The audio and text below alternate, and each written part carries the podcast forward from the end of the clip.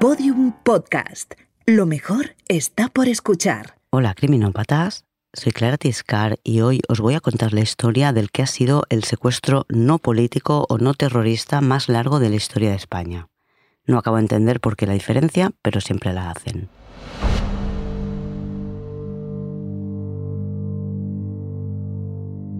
Son casi las nueve y media de la noche cuando una vecina llama a la puerta de Paco para avisarle de que le han robado el coche, un Renault 25 de color gris metalizado. La vecina explica que al llegar a casa ha entrado en la finca por la puerta del garaje y que el R25 de sus vecinos estaba subiendo la rampa. Ha visto que lo conducía un hombre encapuchado. Paco dice que no puede ser, que el coche lo tenía su mujer y que todavía no ha llegado a casa. Esta es la historia del secuestro de María Ángels Faliu y esto es Criminopatía.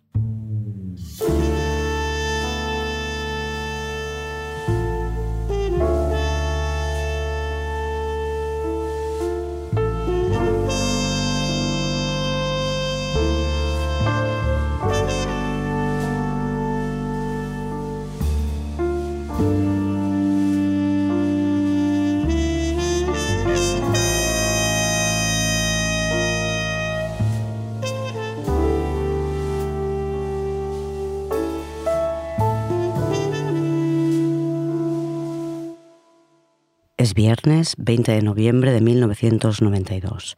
Hace una semana que en Alcácer desaparecieron tres amigas, Miriam, Toñi y Desiré, pero hoy estamos en Ulot, en la volcánica comarca de la Garrocha, en la provincia de Girona. Las hermanas Feliu, propietarias de una farmacia, cierran su negocio a las ocho y media y van a tomar una copa con un amigo. El hijo pequeño de María Ángels, de dos años, está enfermo y ella no quiere quedarse mucho rato. Media hora más tarde, unos minutos después de las nueve de la noche, se despiden. María Ángels, de 34 años, se va hacia su coche, un R25 plateado que ha dejado aparcado cerca de la farmacia y conduce entre 5 y 10 minutos para llegar a casa. La puerta del garaje está abierta y ve que el coche de un vecino está a punto de salir. Después entra ella. Para aparcar se toma su tiempo porque es muy cuidadosa. La plaza es estrecha y el coche es grande. Sale del coche y abre la puerta trasera para coger el bolso y una bolsa con fotos de sus hijos que se ha llevado al mediodía de casa de su madre para ordenarlas durante el fin de semana. Al empezar a andar hacia la escalera, oye una voz que dice, Alto, las llaves del coche. Se gira y ve a un hombre encapuchado, que le apunta con una escopeta de cañones recortados. No está solo. Mientras el de la escopeta coge las llaves y abre la puerta del vehículo, otro la obliga a entrar en el coche por la puerta trasera. La hace arrodillarse y esconder la cabeza entre las piernas. Uno de ellos se sienta a su lado y la apunta con la escopeta. Al agacharse se clava las gafas en la nariz y se le caen al suelo. Karma, una vecina del edificio, sale a tirar la basura y entra de nuevo por la puerta del garaje que está justo al lado del contenedor. El R25 de María Ángels está iniciando la subida a la rampa. Fuera, el camión de la basura está acabando de vaciar los contenedores que hay junto a la puerta del parking y bloquea la salida. En cuanto el camión se mueve un poco, el coche sale zumbando y rasca el lateral contra la pared. El camión se ha movido un poco, pero sigue obstaculizando la calle. Carmen y los operarios de la limpieza observan sorprendidos como el coche no se detiene y a toda velocidad se marcha en dirección contraria. El operario de la limpieza se fija en que el coche lo conduce un hombre encapuchado y sugiere a Karma que avise a los propietarios. Paco Pérez, el marido de la farmacéutica, hijo de inmigrantes andaluces, está en casa con los tres hijos de la pareja cuando su vecina Karma sube a avisarles de que les han robado el coche. María Ángeles Faliu Bassols es hija de una familia burguesa de la Garrocha. Entre otros negocios, tienen una empresa eléctrica y el padre, Tomás Faliu, fue fundador de un banco. Paco le dice a Karma que no han podido robar el coche de María Ángeles porque ella no ha llegado a casa y por tanto el coche no está en el parking. Se pone muy nervioso y con el niño pequeño en brazos baja al garaje a demostrarle a la vecina que el coche que ella dice que han robado no está allí. La vecina le asegura que era su coche, que se lo han llevado ha reconocido la matrícula. Paco sube a casa de nuevo y llama a Karma Faliu, la hermana de su mujer. Karma ya está en casa y le dice que María Ángels también debería haber llegado. Paco le pide que venga a hacerse cargo de los niños. En un primer momento, Paco ni se imagina que hayan podido secuestrar a su mujer por razones económicas. Y eso que la familia Feliu Basols es una de esas familias que cuando se construye un bloque de pisos nuevo en una ciudad pueden comprar varios como inversión o para los hijos. De hecho, en el bloque en el que viven, de relativa reciente construcción, viven María Ángels Feliu y dos plantas más arriba, dos de sus hermanos, Tomás y Chevy. Paco deja a sus hijos, un niño de cinco, una niña de tres y medio y otro niño de dos años recién cumplidos en casa de Chevy para poder bajar a la calle mientras espera a su cuñada. Cuando Karma llega, lo primero que piensan es que quizás a su hermana la han secuestrado unos yonkis para obligarla a abrir la farmacia y robar medicamentos. Así que vuelve a la farmacia pero está cerrada y no hay rastro del coche María Ángels en el barrio.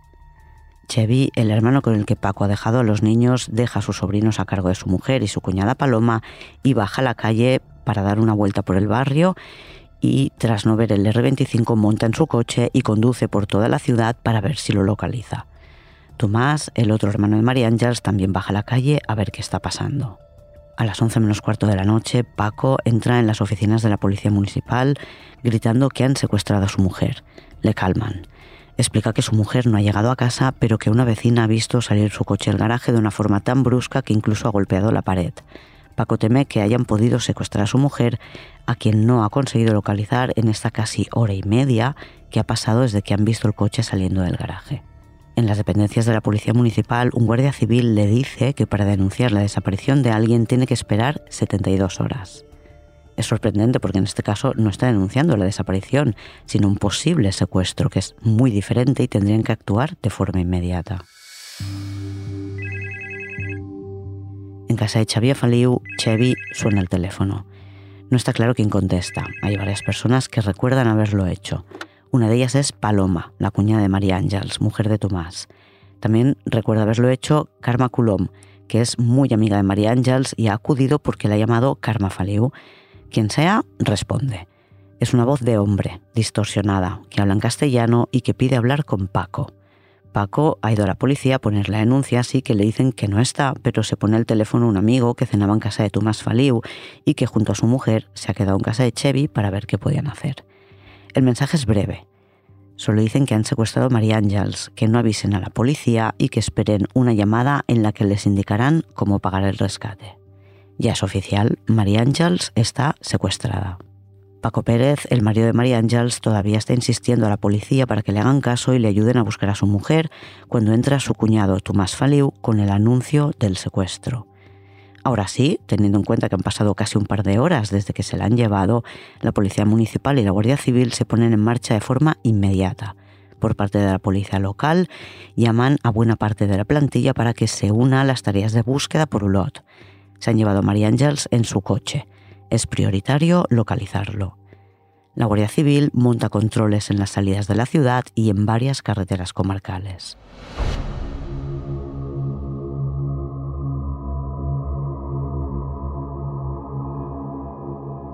El juez, que se hace cargo de la instrucción del caso, por primera vez en la historia encarga la investigación de un caso criminal a la Policía Municipal de Ulot, cuyos agentes hace un tiempo que ejercen de policía judicial, pero en otro tipo de casos de menor importancia. La Guardia Civil, muy ofendida por no haber recibido el encargo de la investigación, sin esperar a que nadie le releve, retira los controles de carretera.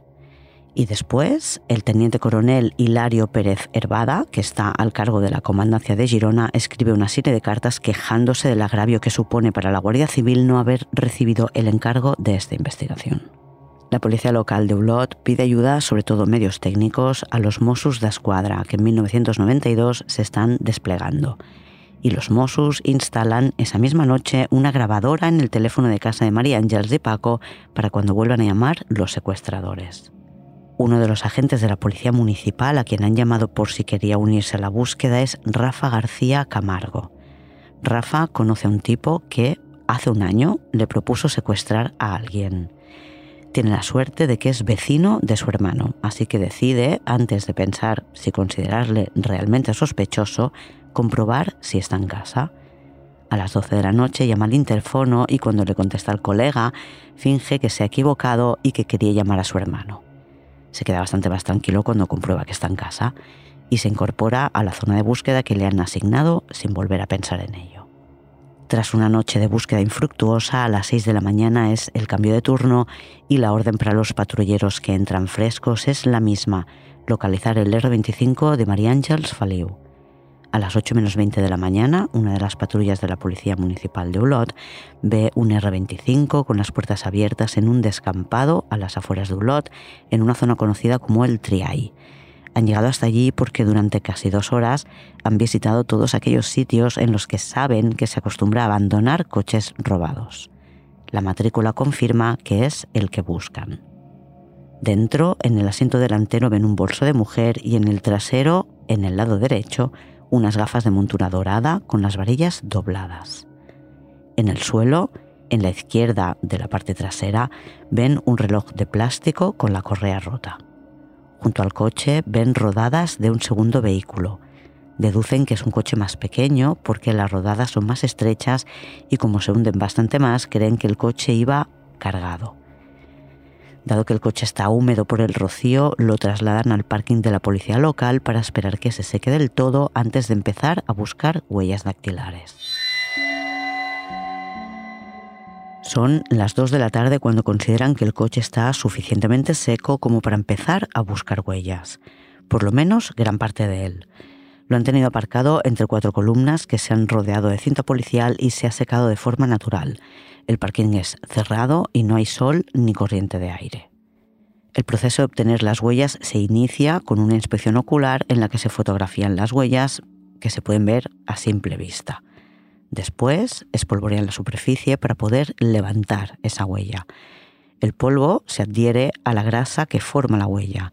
Una vez eliminado el polvo no adherido, el que queda marca el dibujo de la huella. Después se imprime esa huella o se levanta con un plástico adhesivo. Encuentran muchas huellas parciales y en el volante encuentran cuatro que creen que pueden ser de la última persona que condujo el coche las huellas están bastante empastadas, lo que significa que las líneas y los surcos que se dibujan habitualmente están como chafados y por tanto las líneas quedan más gruesas y los surcos más estrechos. Eso puede ocurrir por varias razones. Una de ellas es el calor. Lo que deja la huella dactilar es la grasa que hay en la superficie de la piel, cuando la huella, por ejemplo, queda al sol, esa grasa se calienta y como todas las grasas se funde y es cuando la huella queda empastada. Otra razón por la que se puede empastar una huella es una mala manipulación. Por ejemplo, cuando se presiona demasiado al poner el papel o el plástico para levantar esa huella. A veces el empastamiento ocurre de forma natural, cuando la persona que deja la huella suda mucho en comisaría lo ven a menudo porque la gente cuando le toman las huellas para ficharla se pone nerviosa, pero pasa sobre todo en drogadictos. Cuando están sin su dosis tienden a sudar y eso complica la tarea de tomar las huellas dactilares. De todos modos, obtienen huellas que podrán introducirse en el sistema y cotejar si son de alguien que esté fichado. A las 3 de la tarde, cuando los actuales investigadores, que son policías locales de Ulot, ayudados por Mossos de la científica, llevan una hora trabajando en estas huellas, llega una orden desde el juzgado. La policía municipal tiene que abandonar el caso. La investigación, después de la pataleta de la Guardia Civil, se les ha encargado a ellos. Las huellas no son útiles para identificar a nadie, según la Guardia Civil, por ineptitud de la Policía Municipal de Olot y los Mossos que las han estropeado pero aún así podrán usar algunas para introducirlas en la base de datos y ver que no se corresponden con nadie que esté fichado. Durante la mañana, alguien de forma anónima ha llamado a una empresa de Ulot para pedir que el alcalde sea quien negocie con los secuestradores, y el alcalde se ofrece a la familia que rechaza su intervención. Y poco después, Pera Masías, el alcalde de Ulot, decide hacer un comunicado en el que confirma el secuestro, pide colaboración ciudadana por si alguien sabe algo y pide además que nadie se ponga en contacto con la familia para dejar las líneas libres a los secuestradores. Y así es como la familia, que quería discreción absoluta, ve cómo la noticia abre el telediario catalán y se extiende a todos los medios. Los agentes de la Guardia Civil inician su investigación mientras llegan sus refuerzos desde otras partes, ya que el cuartel de Ulot cuenta solo con 16 agentes que se encargan de varias poblaciones. Lo primero que hacen es hablar con todos los familiares y amigos, ya no solo para ver si alguno de ellos puede haber organizado esto, sino para saber si han recibido algún tipo de amenazas o si la familia tiene algún enemigo o si saben de alguien que pudiera estar resentido con ellos. En los medios dicen que el alcalde es el portavoz de la familia y que los secuestradores han pedido una cantidad muy importante como rescate. Dan varias cifras, no se ponen de acuerdo en una, que es normal porque la familia todavía no la sabe. Al día siguiente, domingo 22 de noviembre, pasadas las 9 de la noche, suena el teléfono en casa de los padres de María Ángeles Faliu. Esta es una de las muchas llamadas que quedan sin registrar por fallos del sistema o porque se ha terminado la cinta. Contesta Tomás Feliu, padre. Le habla un hombre, en castellano, y le pide que lleve una muestra de buena voluntad metida en una caja y la deje en un contenedor en la avenida de los Reyes Católicos de Ulot, junto a un puente que la gente del lugar llama Alpón de la Sarámica.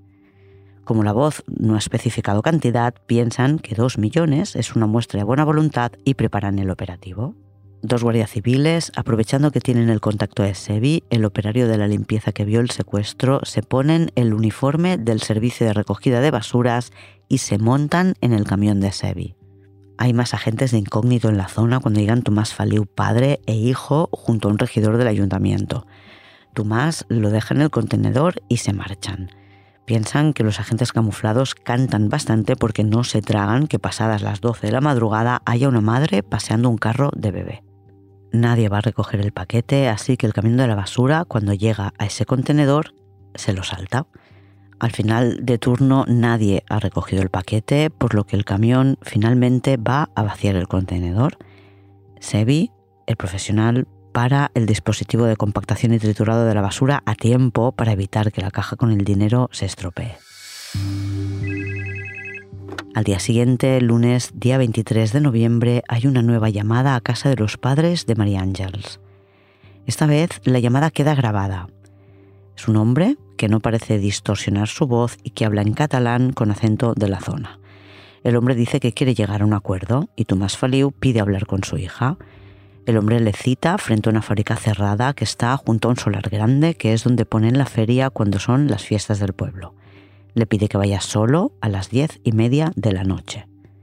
Tomás Faliu va, pero no solo del todo. Le siguen camuflados varios agentes de la Guardia Civil. Mientras Tomás espera en un solar, bajo un puente, por arriba pasa un coche patrulla de la Policía Municipal. Tomás, que ha cogido una muda de ropa por si se lo llevan a él también, cree que el coche municipal asusta al secuestrador que no llega a aparecer. Al día siguiente, el mismo hombre llama de nuevo y le reprocha haberle engañado. Vio no solo a la policía local, sino que también detectó a la Guardia Civil. Tomás pide de nuevo hablar con su hija. El hombre le dice que él quiere arreglarlo, pero por su cuenta, que los otros dos quieren demasiado dinero. Faliu insiste en hablar con su hija y el otro le asegura que está bien física y psíquicamente. Al final, tras insistir, le dice que él quiere un mínimo 25 millones, que los demás quieren 500.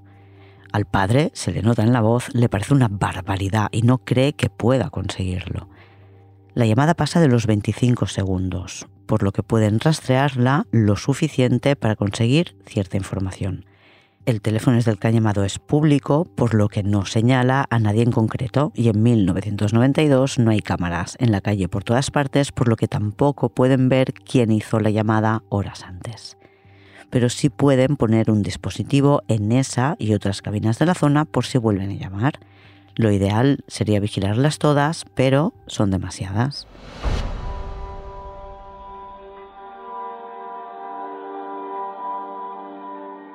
Paco se centra en el cuidado de sus hijos. Están siempre acompañados de un par de agentes por si hay una llamada importante de teléfono. Y dos pisos más arriba, en casa del hermano de María Ángels, es donde la Guardia Civil monta su base operativa in situ, donde tienen las reuniones para tratar del tema y a donde van a mostrar su apoyo las personalidades que les visitan, porque los Faliu, sobre todo el padre, tienen muchos contactos con empresarios y políticos. Como parece claro que es un secuestro con motivación económica, aunque nadie ha sido específico con la cantidad de dinero que quieren como rescate, la familia se prepara para poder afrontarlo y empiezan a hacer movimientos en las empresas para poder conseguir la mayor cantidad de dinero posible. En la principal empresa se organiza un comité formado por los directivos de la empresa y miembros de la familia para poder compartir información y organizarse en las gestiones. El marido de María Ángels queda fuera de todo esto. La Guardia Civil trabaja con una lista de sospechosos poco convincente. Un par de personas relacionadas con los negocios de la familia, a quien no les iban bien las cosas, la persona que limpiaba en casa de María Ángels, que tenía un hijo joven, un chico que alguien vio merodeando por el parking y personajes que habían hecho comentarios en lugares públicos no necesariamente relacionados que resultaron sospechosos para alguien. Nada lleva a ninguna parte. Ninguno de estos personajes hace nada fuera de lo común durante estos días que están siendo vigilados. Se cumple una semana del secuestro. El viernes 27 de noviembre, a la una y media del mediodía, los secuestradores llaman a una de las empresas de la familia, hijos de José Basols. Hablan con el director financiero. Le piden que vaya a la gasolinera de la entrada de Figueras y que lleve 25 millones como prueba de buena voluntad. En una llamada anterior parece que le habían pedido 250 millones, pero ahora dicen que si pagan 25, la liberan, lo que lo convertiría en un rescate y no en una muestra de buena voluntad. Pero les da igual, lo importante es darle a esta gente lo que quieren para que liberen a María Ángels. Tomás Faliu, su hijo y el director financiero meten el dinero en una maleta y viajan hasta Figueras, a unos 40 kilómetros de Ulot les han dicho que esperen en una gasolinera a la entrada de la ciudad. Una vez allí, desde dentro de la gasolinera sale el trabajador para decirles que alguien les llama por teléfono. Le preguntan a Tomás si está solo. Él dice que no y le exigen que su acompañante se marche. Le dan nuevas indicaciones. Tiene que conducir hasta Basalú a unos 25 kilómetros. Allí tiene que cruzar el puente y lanzar la maleta por el lado izquierdo.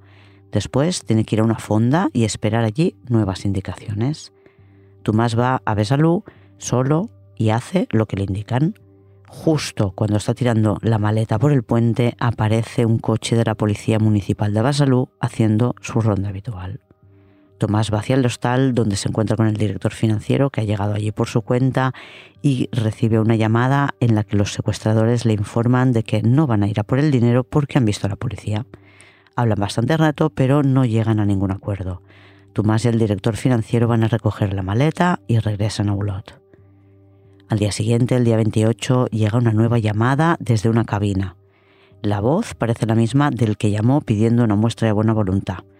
El director financiero le pide pruebas y le indica que el portavoz de la familia es el abogado Joan Capdevila Faliu, primo segundo de María Ángels no llegan a ningún acuerdo. Y a pesar de que llama desde una cabina, la Guardia Civil no ha podido pillar infraganti al autor porque, obviamente, no pueden tener todas las cabinas vigiladas.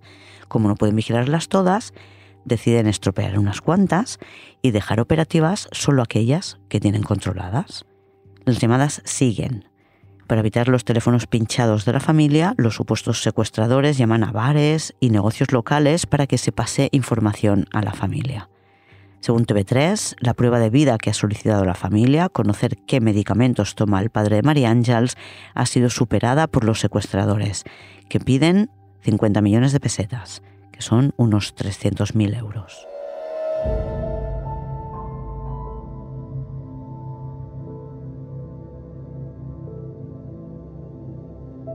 El miércoles 2 de diciembre, Karma Colón, la mejor amiga de María Ángels, recibe un sobre. La dirección es curiosa, pone su nombre, la calle e indica que es una guardería que está frente al cine Nuria. El remite es María Ángels. El sobre tiene matasellos de Madrid. Karma lo abre y ve que hay una cinta. La introduce en un radiocassette y le da al play. Solo escucha una palabra, Carmen. Tiene claro que aunque le hablan castellano es la voz de su mejor amiga, María Ángels, Detiene el aparato, saca la cinta y corre a casa de Chevy Feliu, que también sale corriendo hacia el cuartel de la Guardia Civil, donde escucharán la grabación. Es María Ángels, confirman tanto Chevy como Karma, los guardias civiles que escuchan la cinta. Se dirige a Carmen, que es quien la ha recibido, y le pide que hable con su padre, pero solo con su padre, con nadie más.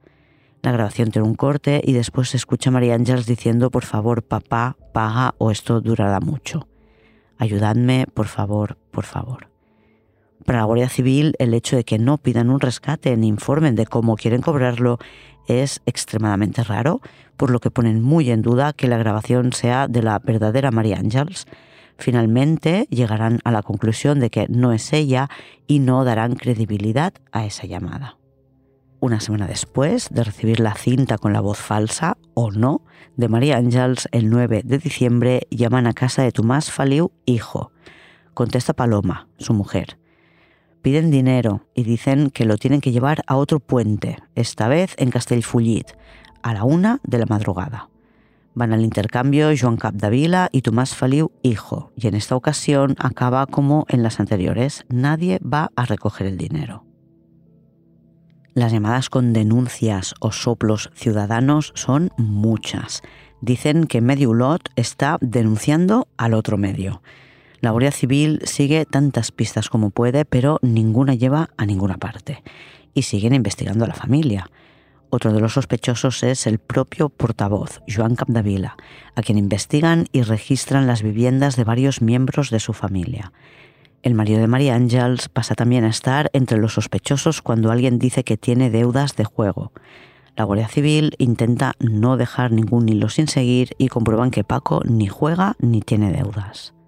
La familia que sabe que está bajo la lupa de la Guardia Civil contrata a un detective privado que negociará, si se da la opción, con los secuestradores. Además de las denuncias ciudadanas, intentan obtener información de las llamadas de los supuestos secuestradores son demasiado distintas entre ellas como para asegurar que todas las llamadas sean de la misma gente. Uno de los investigadores explicará que dividen todas las llamadas en cuatro grupos, clasificados por el idioma que usa quien llama, el acento que tiene, el tipo de teléfono desde el que llama, las condiciones para el intercambio o incluso la cantidad de dinero que piden, que es algo en lo que también hay mucha disparidad. A mediados del mes de diciembre, los investigadores desplazados de la Guardia Civil regresan a sus destinos habituales y la investigación se reduce a los efectivos en la zona. El día 13 de diciembre se recibe una llamada en una casa de la familia que no tiene el teléfono controlado por la Guardia Civil. Es de Joan Pérez, hermano de Paco. Contesta su mujer, le preguntan por él y cuando dice que no está, el hombre se identifica como el secuestrador y dice que es María Ángels quien le ha dado el teléfono y le ha dicho que Juan hace cuchillos. Piden 250 millones de pesetas y anuncian que llamarán al día siguiente a las 8. Aunque una de las condiciones es que no avisen a la policía, ellos lo hacen y al día siguiente el teléfono ya está intervenido. Quien llama parece que cuenta con ello porque habla unos pocos segundos y cuelga antes de volver a llamar. Joan Capdevila, el negociador de la familia, le dice al secuestrador que tiene 50 millones y que se los entregarán cuando obtengan una prueba de vida de María Ángels. El secuestrador se enfada y las llamadas se acaban. Los investigadores, entre todos los grupos de posibles secuestradores en los que han dividido las llamadas, tienen a unos que creen que son los verdaderos secuestradores. Son los que llamaron a casa de Chevy la primera noche y ahora han llamado a casa de Joan Pérez. En algunas conversaciones les han dado detalles específicos que solo pueden saber ellos, como la ropa que vestía María Ángels el día que la secuestraron o detalles sobre la familia que les tiene que haber indicado ella. A los hijos de María Ángels no les han contado lo que está pasando, les aterraría. Les han dicho que mamá está de viaje, aunque su madre nunca se ha separado durante tantos días de ellos. Llega Navidad y en casa de los Pérez Faliu intentan mantener las celebraciones que afectan a los más pequeños. Hacen cagar al tío, escriben la carta a los Reyes Magos, montan el Belén y el árbol, y la familia y los amigos se reúnen para ofrecer una apariencia de normalidad que les trastorne lo menos posible pero es difícil, sobre todo para los mayores que sí saben lo que ocurre y que tienen cada vez menos esperanza de que se solucione bien, o por lo menos rápido. Hace casi dos semanas que no tienen contacto con los secuestradores, que no parece que tengan prisa por cobrar el rescate. Tras la primera parte de las fiestas navideñas, el 29 de diciembre, en casa de Tomás Faliu, hijo, reciben una llamada de los secuestradores. Es una grabación de María Ángels que empieza así. Han pasado 32 días y 33 noches. Si en el momento de pagar hay policía, sí que ya no me veréis más. Paloma, que es quien contesta el teléfono, le dice que sí, sí, mujer, claro que te vamos a volver a ver, le dice.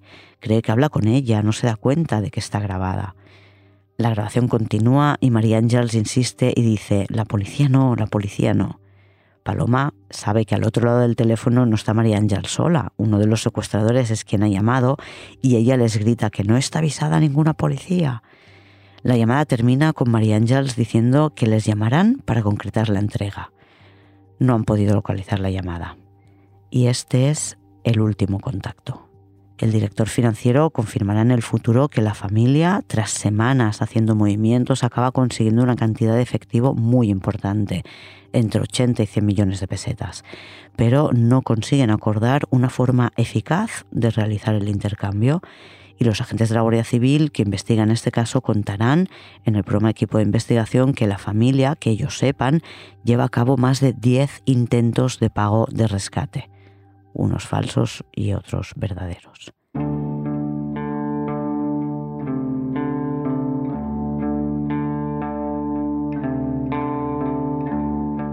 1993 empieza de una forma muy triste en Ulot. En la cabalgata de Reyes, el alcalde da un pequeño discurso que acaba con petición de que María Ángels vuelva a casa. El detective privado, que ve a la familia desesperada, ofrece 20 millones de recompensa. Dice que es algo legal, al contrario que pagar un rescate. Cuenta que cree que los secuestradores son de la zona y no profesionales, y que la familia haría lo que fuera por recuperar a su hija. Cree que están pagado dinero a desalmados que se han hecho pasar por secuestradores ofrece un número de teléfono para recibir información. Reciben cientos de llamadas, la inmensa mayoría, como siempre, de videntes. Dado que las negociaciones, si se le pueden llamar así a las comunicaciones con los secuestradores, no han dado resultado, la familia cambia de táctica y contratan a una empresa inglesa llamada Control Risk, dedicada precisamente a la negociación de riesgo.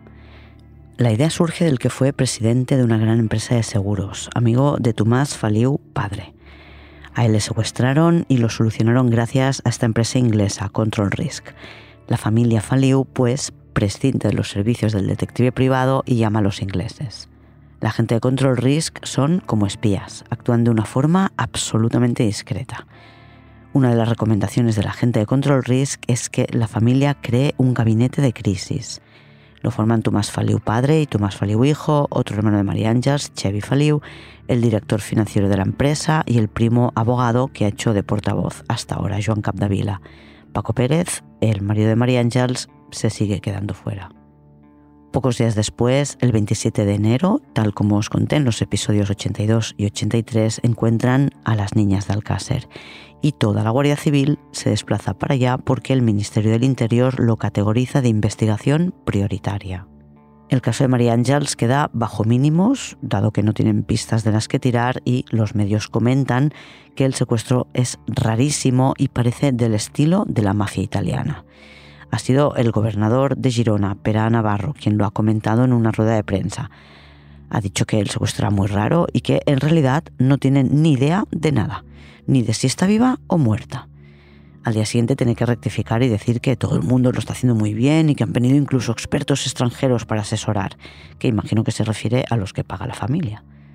Otro de los hilos de los que tira la Guardia Civil es el padre de María Ángels, que fue fundador de un banco que quebró en el que mucha gente perdió dinero. La Guardia Civil investiga a los accionistas de aquel banco, pero será otro callejón sin salida. A pesar de que el obispado ha ofrecido las iglesias para que bajo secreto de confesión los secuestradores puedan decir a los curas lo que quieran comunicar a la familia, no han sabido nada de ellos en muchos días. Publican un número de teléfono en la prensa para facilitar el contacto, pero tampoco sirve de nada. Durante meses no tienen noticias de los secuestradores y no hay ninguna nueva información que revisar hasta que el 27 de mayo de 1993 cuando María Ángels ya lleva secuestrada seis meses y una semana, un hombre llama al ayuntamiento de Ulot para decir que tiene información sobre los posibles secuestradores de la farmacéutica.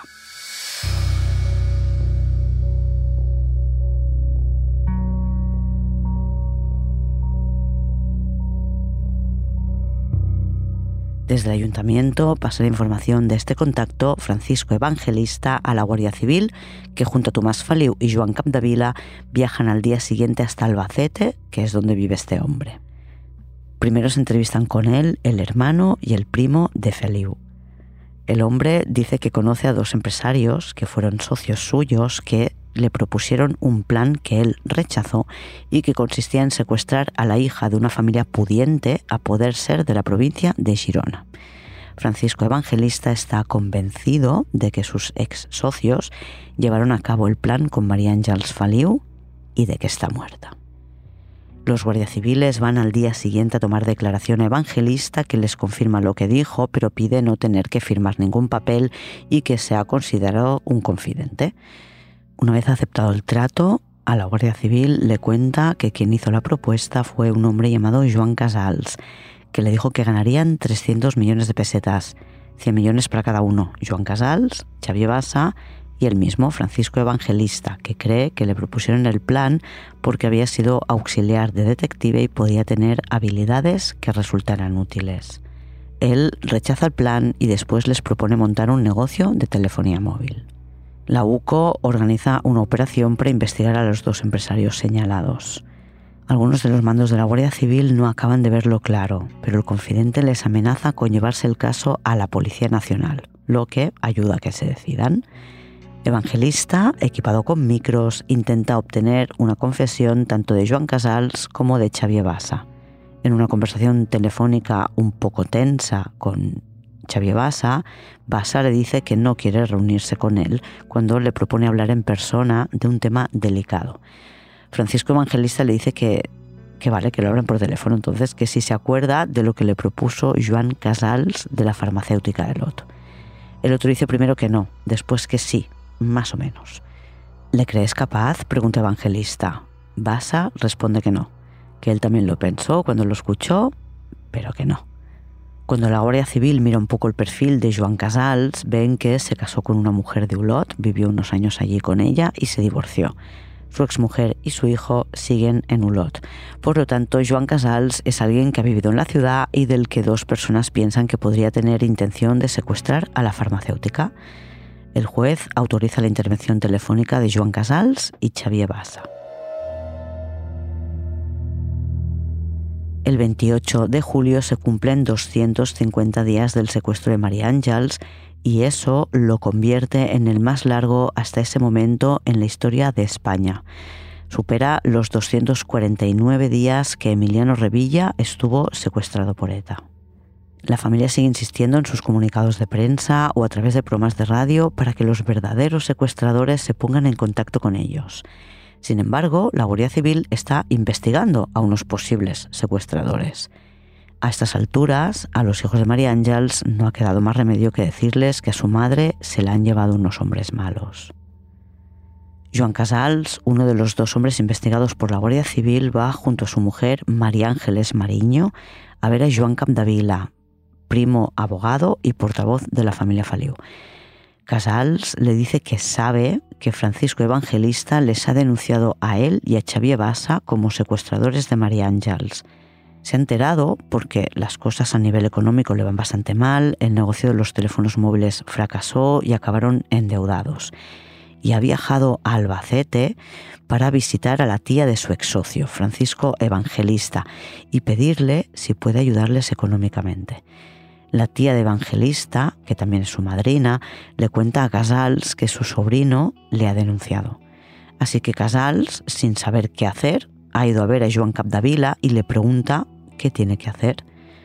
Joan le dice que puede hablar con él, que si sabe algo, él es abogado, su secreto profesional le amparará, pero Casals asegura que es inocente, que no sabe nada.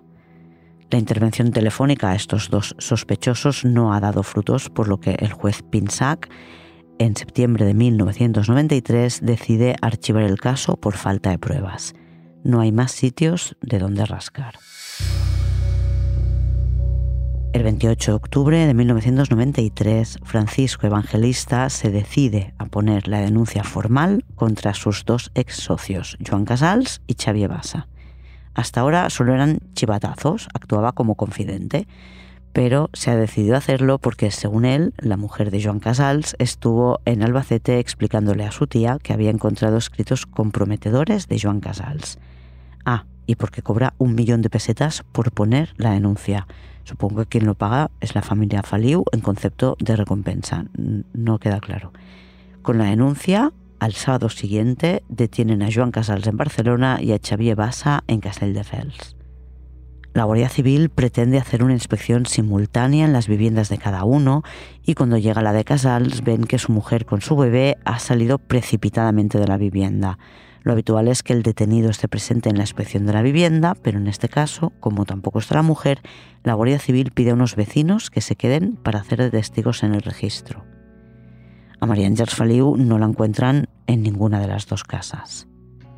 La mujer de Joan Casals, María Ángeles Ariño, que le conoció cuando viajaba a Barcelona por trabajo, solía alojarse siempre en el mismo hotel un hotel que está en cierto modo relacionado con María Ángeles Faliu porque la directora es su prima hermana.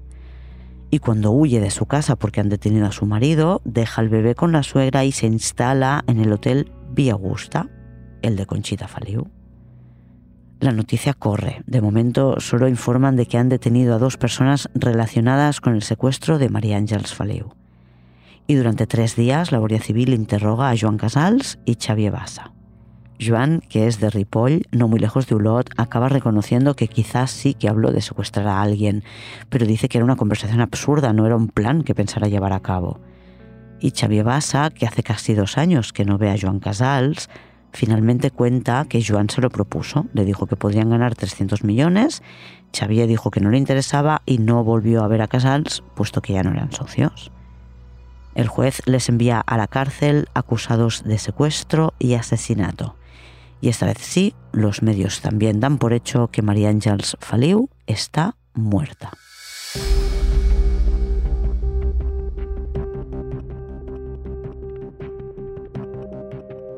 En el hotel donde se aloja la mujer de Joan Casals, María Ángeles Mariño, la directora Conchita Faliu, La Justicia, en el próximo episodio os hablaré un poquito más de ella, siguiendo las indicaciones de la Guardia Civil, se acerca a María Ángeles y la trata como una amiga para obtener información Mariño no tiene dinero y no puede pagar el hotel. Su marido está en la cárcel y su hijo con la suegra. Quiere ir a casa de su familia en Vigo, pero no tiene dinero ni para comprar el billete. Conchita Faliu se ofrece a ayudarle económicamente y la acompaña al aeropuerto. Allí detienen a María Ángeles y los medios se hacen eco de que iba acompañada de la prima de la Faliu. Es un escándalo. La teoría de los investigadores es que Mariño es la voz de mujer de las cintas que recibió la familia Faliu. Interrogan durante horas a María Ángeles Mariño, que está con su bebé de nueve meses.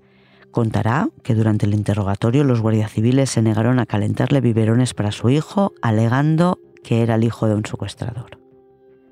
Mariño acaba explicando que entre papeles escritos por Joan encontró una especie de relato escrito a mano en el que narraba el secuestro de María Ángels por tres hombres y acababa diciendo que está muerta. A ella también la envían a la cárcel, aunque saldrá en libertad bajo fianza en pocos días.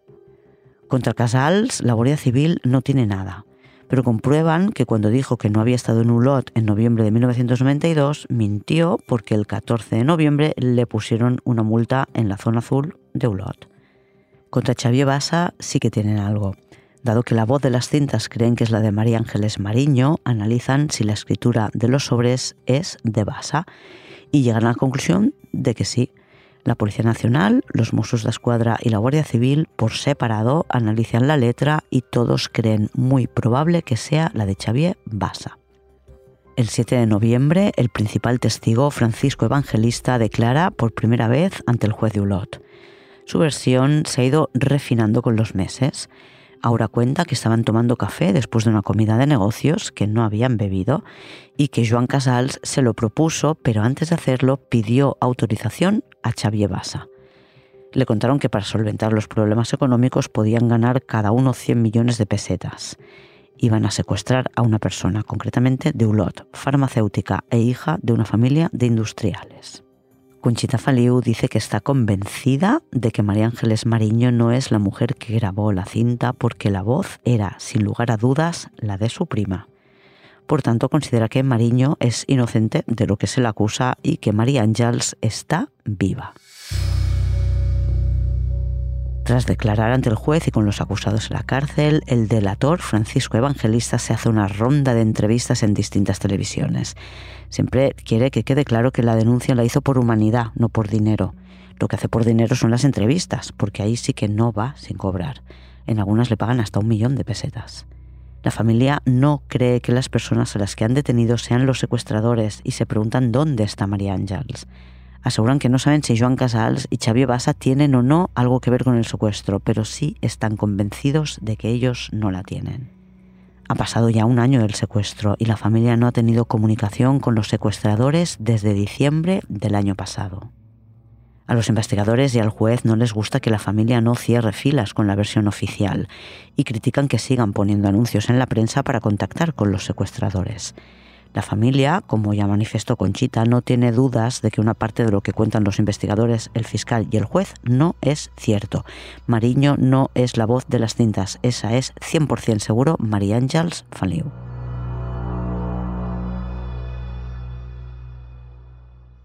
El 23 de diciembre de 1993, un año después de la última comunicación con los secuestradores, suena el teléfono en casa de Chevy Faliu es alguien con voz de pitufo. Le dice, Javier, ¿eres tú? Javier, ¿que no me escuchas? Y la voz le dice, no. La voz sigue, mañana bar 2001 en la frontera. Y le dice la palabra netol, que es como él llamaba de pequeña a su hermana, por lo que no tiene duda de que quien llama ha hablado con su hermana. Joan Capdevila y Chevy Faliu el 24 de diciembre van al bar Allí les llaman dos veces por teléfono, pero quien contesta cree que es alguien gastando una broma porque tiene la voz distorsionada y cuelga la llamada. Dado que los secuestradores no pueden hablar con ellos, llaman a casa de Chevy Faliu y su mujer les dice que, que Chevy lleva un teléfono móvil, que les puede dar el número, pero ellos no quieren llamar a un móvil. Llaman pasados unos días y les citan de nuevo en el mismo bar de la Junquera, esta vez la noche del 31 de diciembre pero resulta que el bar está cerrado. Y se vuelven a llamar, ya no trasciende a los medios porque la familia, harta de que cada vez que han intentado quedar con los secuestradores se filtre a los medios, se niegan a entregar las cintas de las grabaciones a la Guardia Civil. Evangelista sigue su desfile por televisiones y quiere participar en el programa La Máquina de la Verdad. El programa finalmente no se emite porque el juez lo prohíbe, pero sí la entrevista que ya había grabado Evangelista, que acaba yéndose a Sudamérica cuando el juez le denuncia por desacato. Un soplo indica que María Ángels está enterrada en una zona concreta de la Garrocha y se monta un operativo para buscarla. Se filtra en la prensa y no se encuentra nada. En esta ocasión, el juez considera que el responsable de la filtración espera a Navarro, y le imputa por revelación de secreto. La responsable del Departamento de Comunicación del Gobierno Civil de Girona, Karma tiene que declarar. En el próximo episodio también os hablaré más de Karma. El 5 de enero el juez comunica el auto de procesamiento. Basa dice a los medios que es inocente, que es un montaje, que espera que salga la verdad y suplica que le ayuden. En marzo de 1994, la audiencia de Girona ratifica el procesamiento de los dos acusados. Casals está en huelga de hambre y Evangelista, que sigue en el extranjero, ha dicho a los medios que María Ángels está enterrada en el jardín de la casa de su tía en Albacete. Pero María Ángels no está muerta. La madrugada del domingo 27 de marzo de 1994, con mucha dificultad, llega andando a una gasolinera en Lliçà de Vall y dice que acaban de liberarla. Y todo lo que explica y lo que pasó después os lo cuento en el próximo episodio. Mientras podéis seguir Criminopatía en las redes Twitter, Instagram o Facebook. Y si queréis más episodios, como siempre, os podéis hacer del club de fans en criminopatía.com barra fans. Hasta la semana que viene, criminópatas. Criminopatía es una serie producida por Podium Podcast. Escrita, dirigida y presentada por Clara Tiscar. Diseño sonoro, Pablo Sánchez. Editora jefa, Ana Rivera. Editor creativo, Eugenio Viñas. Producción ejecutiva, Lourdes Moreno Cazalla. Todos los episodios en podiumpodcast.com y en todos los agregadores.